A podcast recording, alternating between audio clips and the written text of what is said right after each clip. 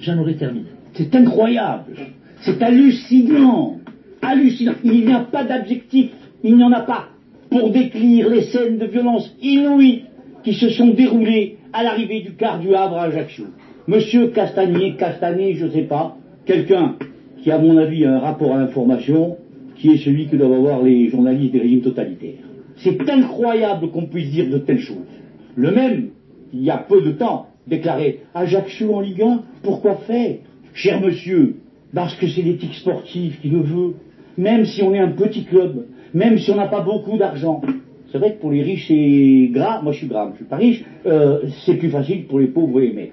Mais malheureusement, l'éthique sportive veut que ce soit les résultats qui permettent d'être récompensés.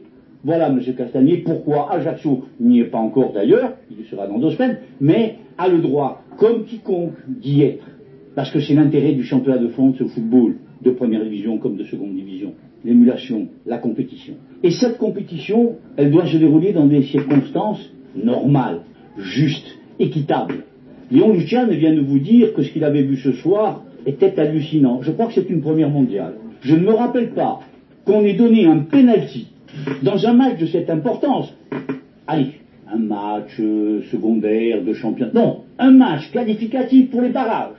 À cinq minutes de la fin du temps réglementaire des prolongations, monsieur l'arbitre siffle un pénalty pour une parole. Il aurait donné un carton rouge, j'aurais compris, et je me serais tu. Parce que euh, si euh, nous avons de légitimes raisons de nous plaindre de la façon dont le Havre a utilisé médiatiquement cette affaire de car, ô combien contestable, on a toutes les preuves, on a toutes les vidéos, et d'ailleurs les journalistes qui étaient présents l'ont constaté, et ils l'ont dit. Ils ont eu l'honnêteté de le dire, de manière très claire, en remettant même en cause le communiqué de la Ligue qui disait des incidents très graves. Ils ont dit, mais très grave, mais c'était même pas grave. C'est rien que ce qu'on a vu ailleurs. Donc si monsieur l'arbitre prend cette décision, moi je considère que les arbitres sont des gens responsables, je les respecte.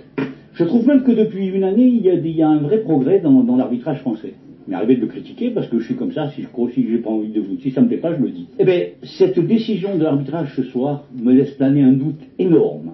Et je ne peux pas être complice et je ne peux pas vivre avec ce doute. Donc, dès demain matin, j'enverrai une lettre de démission de mon poste au conseil d'administration de la football française parce que ça, je ne peux pas l'accepter.